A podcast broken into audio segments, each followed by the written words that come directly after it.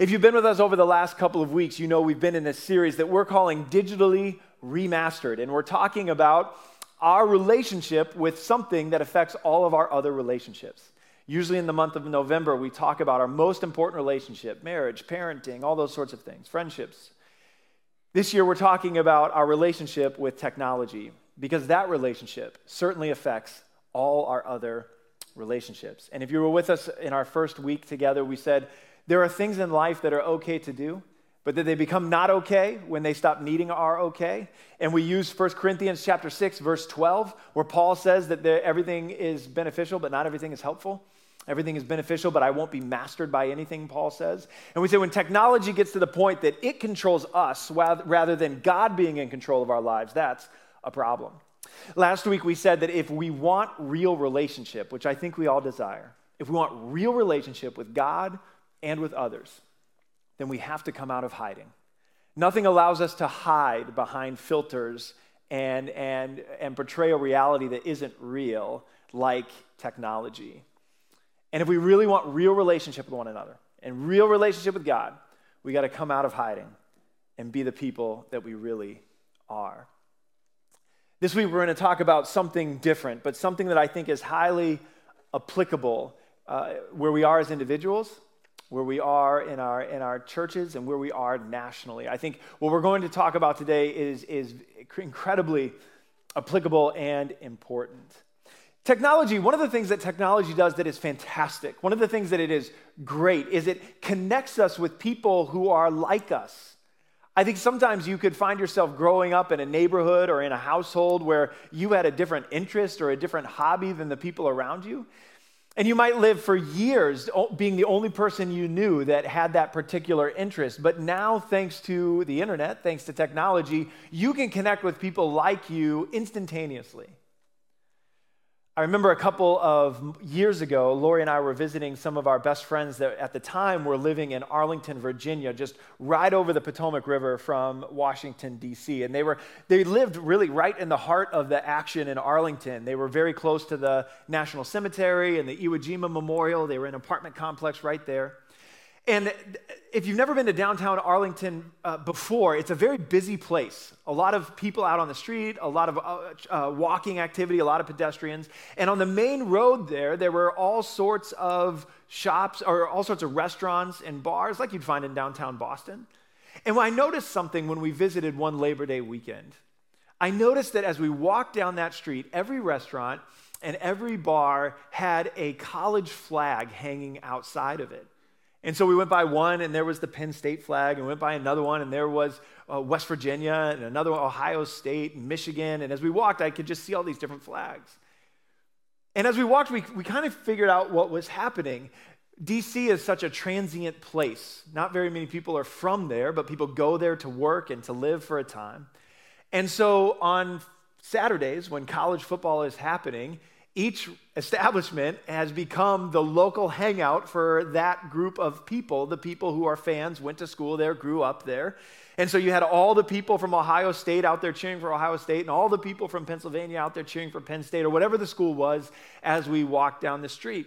And when I think about it, I think I love the fact that our technology has put us in a place where it's very easy to find people who think like us, who have the same passions as us, who enjoy the same things as us, and we can connect very easily. You know the reason everyone knew to go to the same school for the Virginia, or the same restaurant for the Virginia game was because someone posted it on Facebook. The Virginia group of D.C. or whatever they're called posted, we'll be at this restaurant for the game at this time, and now everyone can gather. And you know what this is like. I don't know what your hobbies are or what your likes or dislikes are, but if you're into collecting stamps and you don't know anyone else around you that collects stamps, my guess is you could go online this afternoon, you could find thousands of people who are like-minded and like what you like. Technology has made it easier than ever before to find our tribe, hasn't it? That's a nice thing. Tribes can be good things. Finding a place where you feel supported and encouraged and people are like you and they like the same things as you and they laugh at the same things as you. Finding your spot, finding your group of people can be a really helpful thing, can't it? It's a good thing. But something is happening. Something is ongoing when it comes to how technology helps us to form our tribes. And it's something that we ought to be aware of. And I actually think it's something that Jesus himself warned us about 2,000 years ago. Have you ever Googled something that you wanted to buy? And then you looked at the website where it was for sale, and maybe you didn't even buy it, but then you went on another website, and all of a sudden you noticed all the Google ads on that website were the exact thing that you had just searched for. I remember one time a few years ago, Lori and I finished purchasing a car, and we signed all the paperwork at the dealership.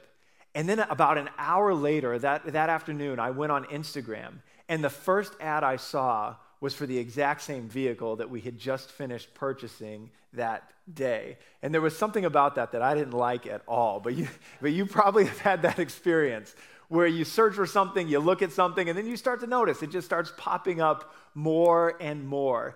And the algorithms that run our social media sites, the algorithms that run YouTube, the algorithms that run many of the sites that we go to, they are becoming better and better at showing us the things that we want to see. And in fact, they do it very unapologetically. I'll let Mark Zuckerberg speak for himself, the founder of Facebook. This is how he put it. A squirrel dying in your front yard may be more relevant to your interests right now than people dying in Africa. And so what he said in this statement to colleagues, I'm not sure this is a statement he ever wanted to get out, but there have been many, many places that have quoted him saying this to colleagues. What he's saying is, so if we have a user who cares more about the squirrel in their front yard than they do people in Africa, keep showing them the squirrel in their front yard. And sure enough, more and more as we find our tribes online, everything that we begin to see online becomes from that same group of, is from that same group of thinking, that same group of people, that same tribe. Eli Pariser is an author and thinker in this space, and he gave a TED Talk in 2011.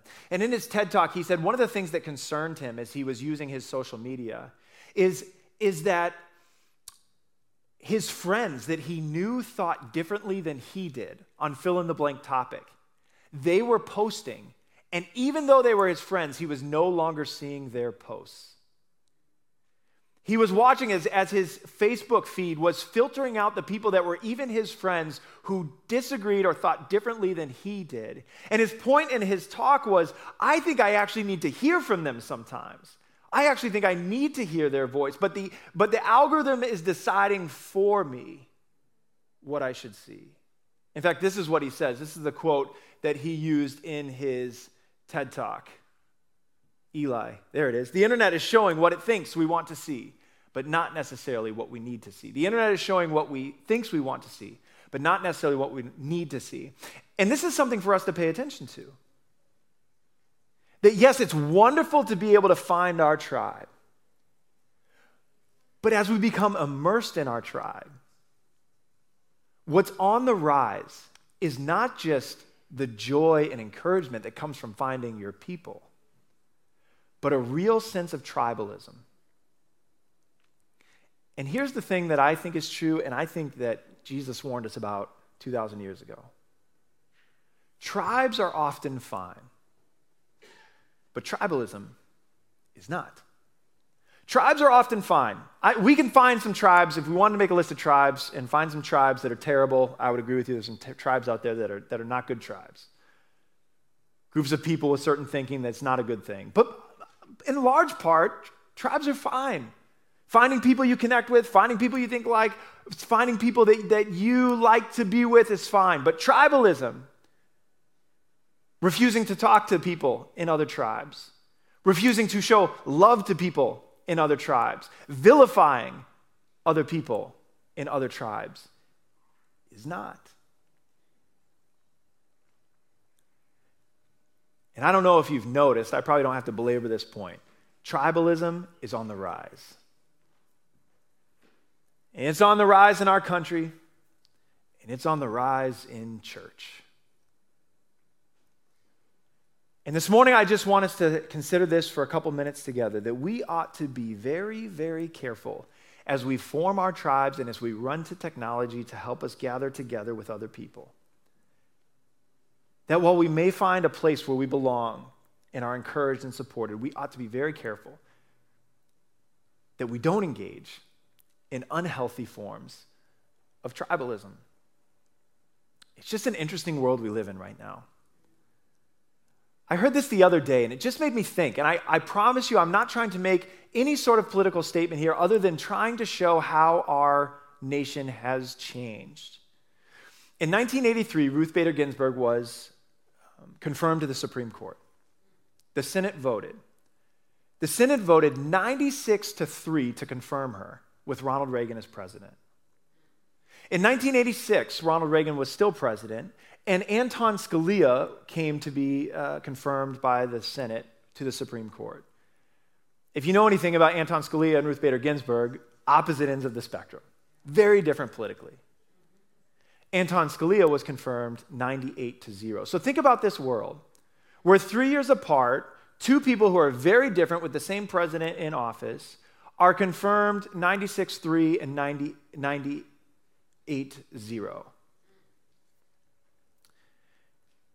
And you just look at our situation now, where we're so much more divided. And I'm really not trying to make a comment other than pointing out how much has changed and how tribalism is on the rise in our world. Jesus, I think, makes this point, that tribes are often fine, but tribalism is something we ought to be aware of. And I think he does it in Luke chapter 10, which is what we're going to look at here together for a moment. There's this moment in Jesus' ministry where this lawyer comes to talk to him. Now, when you read lawyer, don't think civic law. Don't think like Roman law. The Romans were in charge here at this time. You have to think like godly law. He was a lawyer of God's law. He was a religious figure, a religious leader among the people. And this lawyer, this religious figure, he comes to Jesus in verse 25, and look what he says. And behold, a lawyer stood up to put Jesus to the test, saying, "Teacher, what shall I do to inherit eternal life?" Jesus said to him, "What is written in the law? How do you read it?" And he answered, "You shall love the Lord your God with all your heart and with all your soul and with all your strength and with all your mind, and your neighbor as himself." And Jesus said to him, "You have answered correctly. Do this and you will live." So within the Jewish law, there were hundreds of laws to keep, and then there were 10 big ones. You know them as the 10 commandments, right? Charlton Heston gave those to the people. And so you had the 10 commandments, and then you had, it was all boiled down to these two commandments. These two commandments that they said, if you love God the way you should and you love your neighbor the way you should, you'll actually end up keeping all the rest of them. So it was a way to simplify the whole deal. This was the top of the pyramid. You love God, you love your neighbor, you'll end up keeping all the rest of them. But the man has a question. The lawyer has a question. And it's not about loving God. It's this. But he, desiring to justify himself, said to Jesus, "And who is my neighbor?" We have to appreciate this man and his status in the society. As a lawyer, as someone charged with understanding and helping people keep God's law, he was of very high status, an important religious figure. There are groups of people that he would never interact with because he was just too important.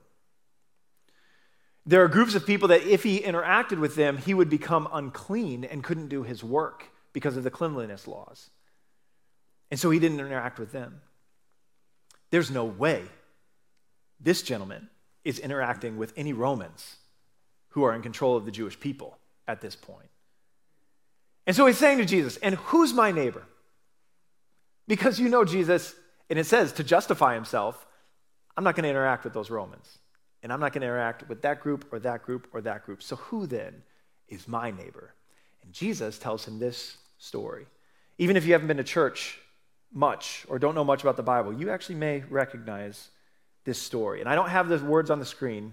Let's just listen to it together. Jesus replied, "A man was going down from Jerusalem to Jericho." Here, I'll just give you a fun, this one's free. I'm going to give you a fun fact. Next time you're at a dinner party 8 months from now and you want to entertain people and impress them, man goes down from Jerusalem to Jericho. What direction is he headed?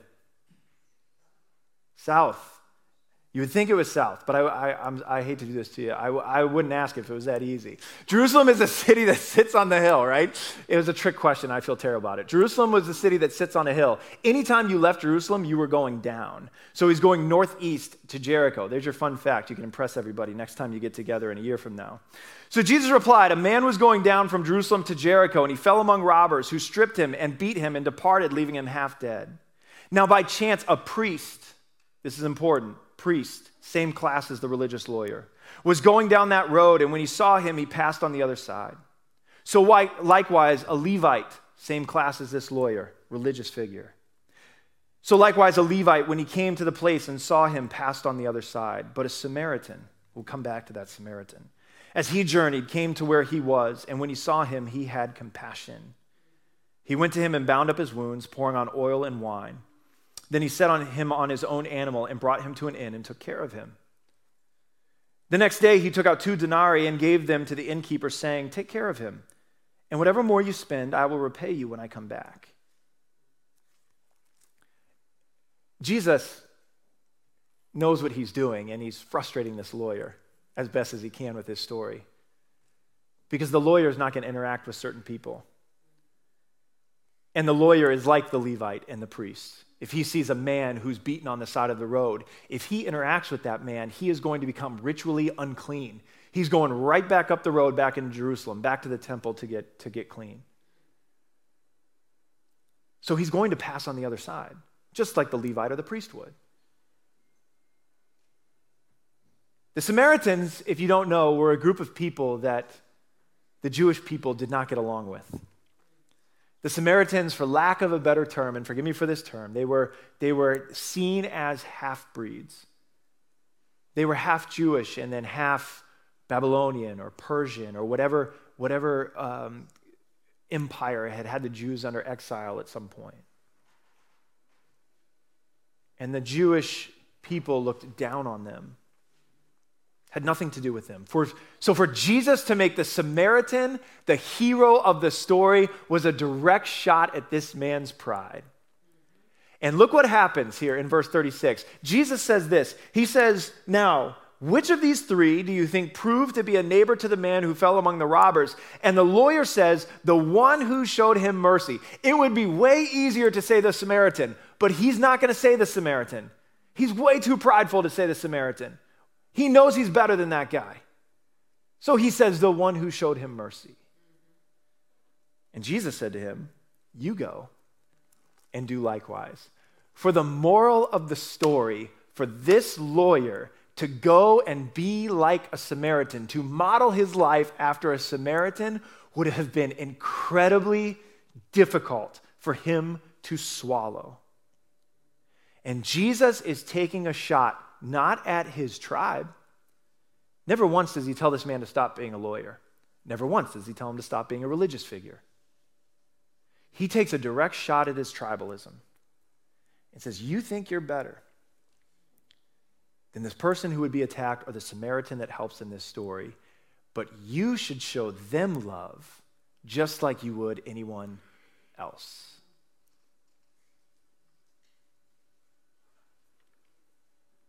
I think Jesus demonstrates over and over again in his ministry that you and I are most like God when we love those who are least like us. You and I are most like God when we love those who are least like us. There's this thing that Jesus did when he selected his 12 disciples that I think is worth noticing. First century Rome, a lot of different groups among the Jewish people, a lot of different tribes. 2 to point out right now. One of them were the Zealots. The Zealots were a group that hated Rome. The Zealots, by the time Jesus came around, the Zealots were a militant group.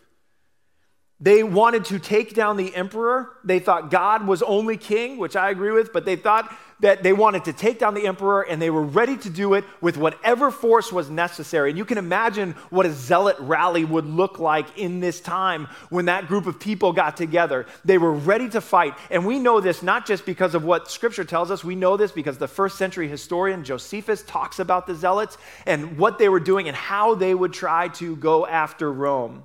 They were a fiery group. They were ready to act. Another group that existed in that time were the tax collectors. The tax collectors, they were sellouts to Rome. They were Jewish people collecting taxes from their own people on behalf of Rome. And if Rome said, collect 20%, these Jewish tax collectors would go to their own people and collect 30% and keep the extra 10. They were liars and cheaters, and they had sold out to the Roman establishment. Zealots did not like tax collectors. Tax collectors did not like zealots. And when Matthew writes the list of disciples that Jesus chose, the 12 people he chose to be closest to him, there's only two that he gives a detail about as to which tribe they belong to. And look at what he points out. This is chapter 10, verse 2. The names of the 12 apostles are these. First, Simon, who is called Peter, and Andrew, his brother, James, the son of Zebedee, and John, his brother, Philip and Bartholomew, Thomas and Matthew, the tax collector, James, the son of Alphaeus, and Thaddeus, Simon, the zealot, and Judas Iscariot, who betrayed him. That's so interesting to me, that Jesus would walk in and see tribes that were so divided, and he would say, I need one of you, and I need one of you. And you are going to be in this group of 12, and you are going to show love to one another. And guess what? My kingdom is big enough for you, and it's big enough for you.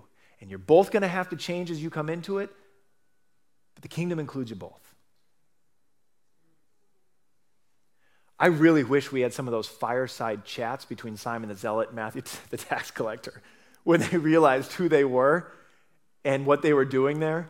I wish we had that detail. But Jesus models something for us there, something we ought to pay attention to. When our tribalism stops us from showing love to other people, it's a problem. There's a pastor of a big church in Dallas, Texas, his name is Matt Chandler. The church is the Village Church. And I remember years ago, he was so frustrated because he had walked through the halls of his church and he had heard someone say in the hallways of the church, I grew up in one of those suit and tie churches. I love coming to this church because I can wear jeans. And this church with everyone in jeans is so much better than those churches that people wear suits and ties. And he said to his congregation, you're so hurt by going to the suit and tie church and how you felt judged. Don't you realize when you say that the jeans church is better than the suit and ties church, that you're doing the exact same thing? That it's fine to have tribes. It's fine to go to a church where people dress more casually, and it's fine to go to a church where people dress more formally. But when tribalism rises and you can no longer show one another love, it's a problem.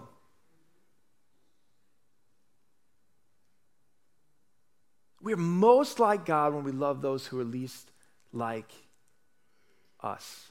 Now, don't hear what I'm not saying. As we sit in the middle of a pandemic, coming out of an election,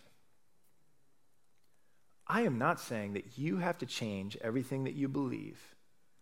I'm not saying that you have to support what other people believe. I am saying, if you were walking down the road and you saw someone from the tribe that's hardest for you to deal with, beaten on the side of the road, and you're in a place where you would pass by, that's a problem.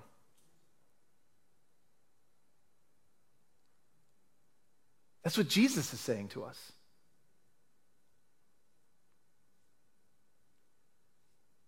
I think we really have to check our hearts.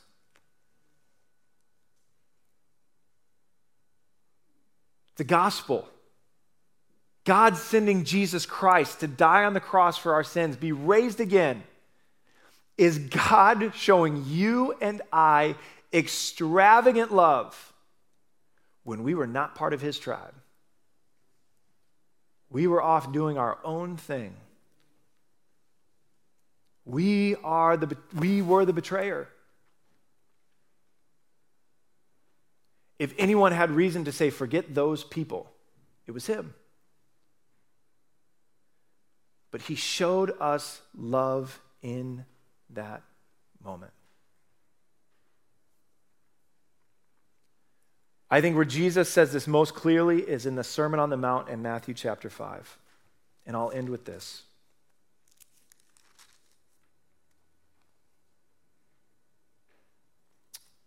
He writes these words. You have heard it was said, you shall love your neighbor and hate your enemy. But I say to you, love your enemies and pray for those who persecute you, so that you may be sons of your Father who is in heaven. For he makes his sun rise on the evil and on the good, and sends rain on the just and on the unjust. For if you love those who love you, what reward do you have? Let's pray. God, I thank you for the love that you have shown us through Jesus Christ. Lord, that while we were still sinners, while we were doing our own thing, while we were walking away from you, you showed us great love and mercy. God, I thank you for the love that has been shown me when I least deserved it. And God, I admit to you this morning, it is so easy in our world to only show love to those that are in my own group and to avoid showing love to those who are not. God, help us to do this well. Help us to show the kind of love that you showed us, that you might be glorified. And God, may we stand for truth. May we stand for what is right. May we stand for you and for the love that you've shown through Jesus Christ. May we stand for it all and still be able to show love to those who may disagree. Help us. In Jesus' name, amen.